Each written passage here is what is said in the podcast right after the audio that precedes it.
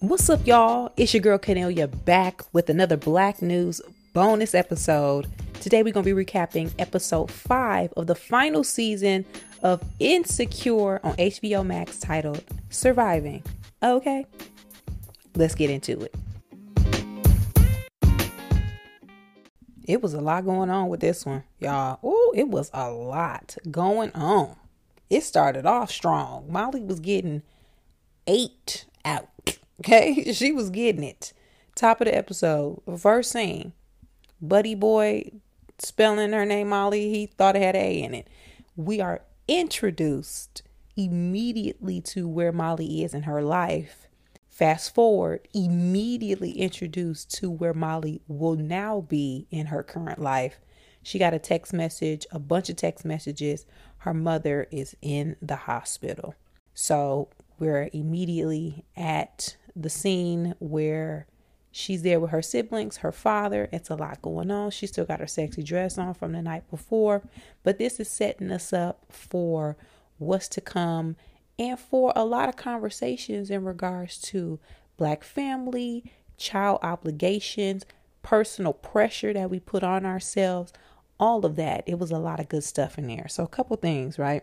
Before I even get into the meat of that, we now have Issa waking up with Nathan. They're still being awkward. That y'all, I ain't gonna even hold you. That relationship is just weird.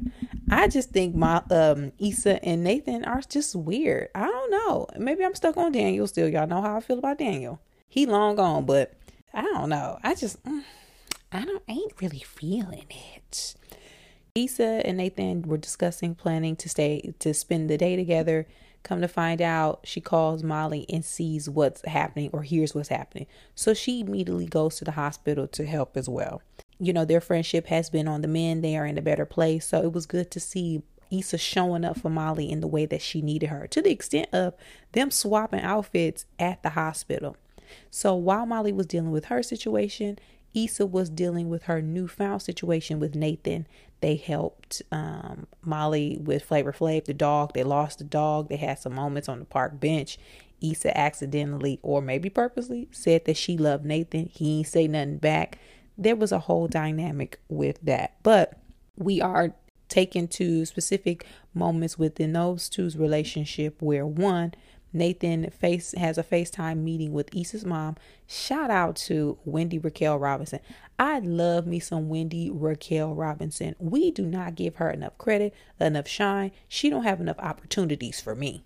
She just don't. I be so happy when I see her. She be killing it in everything she does.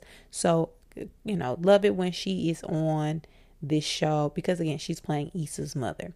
She even had the jokes when she saw Nathan talking about, oh, you Steph Curry with it. You know, he got them light eyes like Steph Curry. I can see there's a resemblance. But he introduced himself as his Issa's boyfriend.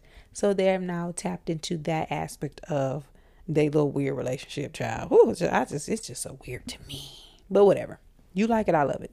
But going back to Molly, because a lot of Molly's storyline in this episode relates to, again, a lot of what Black people are dealing with in their family. First, Molly has a job. Molly is not the leader of the family when it comes to the kids, but it seems she's the most responsible. And when you take on that role, you that's a lot to carry. And for black women, y'all know how we do. We act like we can do everything and we can handle everything. In this case, Molly gets a call from work asking where her deliverables are. And instead of Molly saying, Listen, my mother's in the hospital, she goes, Oh, I can handle it. When do you need it? Even though we visibly see that that was difficult for her, but to what extent? Black women, one, stop doing that. We cannot handle everything. We cannot take on everything. It is not our responsibility to shoulder all of the responsibilities that the world throws at us. We can't pass the buck and say, you know what, I can't do that. So I'm glad they're showing Molly in this light because that's relatable content. We be doing that, I be doing that, and we need to stop doing that. Two, we see how Molly's family, her parents in particular, do not have their affairs in order. She had a stroke before we found this out. Molly's mom and dad thought it was best to not tell the children. Black parents are notorious for being secretive And it could be a generational thing, right? Because when I say black parents, I'm talking about baby boomers and back. Gen X and, and, and younger, we are the spirit of hell. We be oversharing. We gonna tell you all the business. We want to know all the business. We want to do all the research. We gonna do all of the digging. But for some reason, that baby boomer and back, those are the generations of don't ask, don't tell, don't say nothing, don't ask no questions. We don't want to talk about it. Let's keep secrets. So Molly and her siblings felt away when they found out her mom dealt with something like this in the past. Because, as Molly said, if I don't know what's going on, how can I help you? And coming from the standpoint of, of someone with parents who are aging, it's it's kind of cruel when you your kid when you leave the kids out because again, if something go down, we need to know. We're gonna be the ones that have to help. So tell us, put us in, keep us in the loop. But her parents never finished their estate planning. We saw earlier episodes this season where Molly was on them. And of course, you know, a lot of TV shows do this thing where they don't show you something if without bringing it back. They drop nuggets for a reason. So when we saw the initial conversation about planning an estate and her mom had it written in pencil, that was giving us a clue that, oh, this is going to be a thing. But the fact that the parents never finished it and now we are in this situation it calls into the to discussion why do we do that why do black people do that? Is there a fear with aging and black people that if we address what's to come in death that it's going to make it more real that it's going to happen faster? Are we scared to have the conversation? Do older black people or even current day black people feel like estate planning and wills aren't our thing because historically black people we got straight out of slavery didn't have much. Some black families did but is it that idea of we don't have nothing so why we need to do that? That's for white people. Is that what it is? Because i have been having i've had had had this conversation with with the parent and i just don't understand it. So i'm wondering if it's just that fear of oh i'm going to have to address it or in some cases, in some families, it could be the fact that some people want y'all fussing and fighting over them after they die. They won't. So if some people like attention, even if they ain't gonna be here to receive the attention, and some people like the idea that y'all gonna be duking it out in their name, in their honor. It, it's however messy it sounds. Some people are that way, but I really don't understand why we're still here even if it's just beyond like an estate. We need to start having conversations with friends and family about directives. If something happens to you in the hospital, do you want to be resuscitated? How many times? If you are in a vegetative state, what do you want to happen? Do you want to be in a home? Do you want to be taken off life support? What if if I if somebody has to be your primary caregiver, who do you want it to be? Do you want a home nurse? Do you have the finances to take care of that? How are we going to pay for this? These conversations need to happen. And black people need to cut the shit. Okay? They need to cut the shit. So for the sake of this family, in this family I mean Molly's, we will see what happens because it sounds like Molly's mother is going to be dealing with some form of paralysis. And that is a level of care that is going to affect the entire family. So I'm I'm really glad that they addressed this in this episode because we as a community, we need to talk about this. Okay? Pull your parents to the side and ask them what they got. Are their affairs in order? And if it's not, help them. But the other main point of this episode we see at the end Issa roaming around the hospital, going to, I think she was going to the vending machine or somewhere. I didn't catch where she was going, but she sees Condola and Lawrence with the new baby.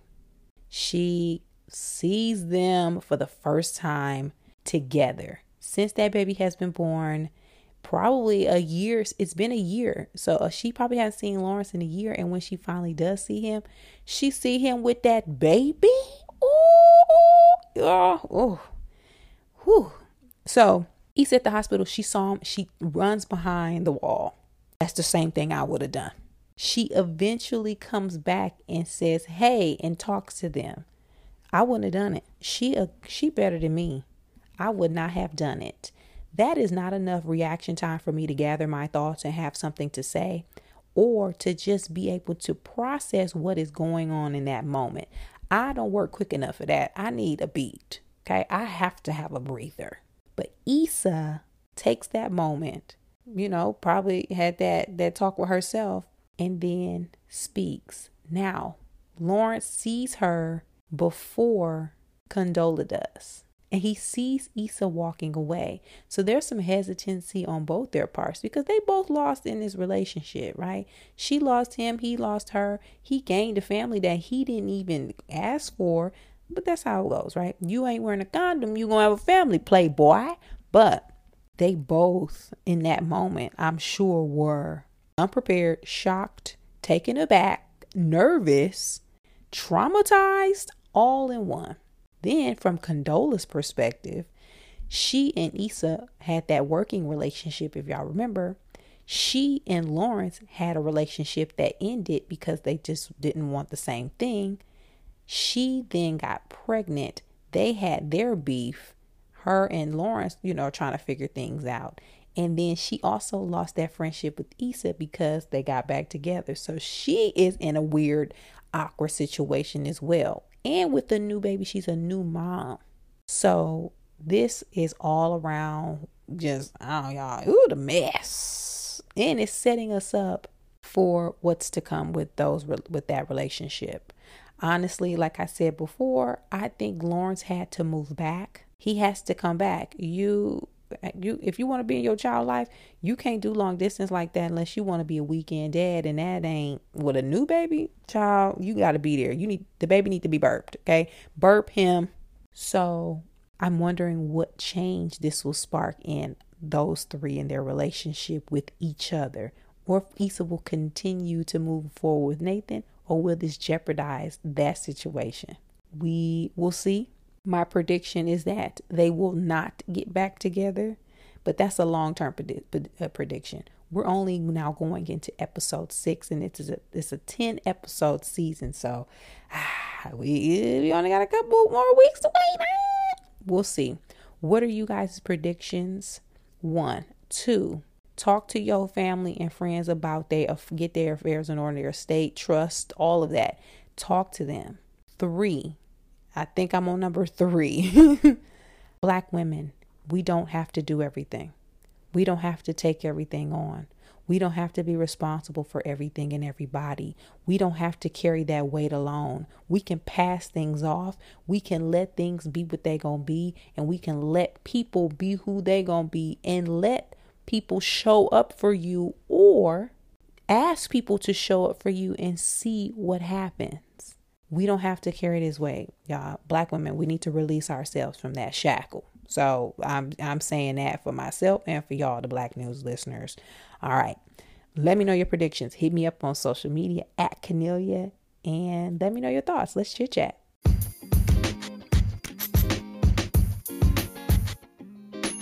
Once again, it's your girl Kennelia, and I'll be back again next week to recap episode six of the final season of Insecure on HBO Max. See y'all then. Bye.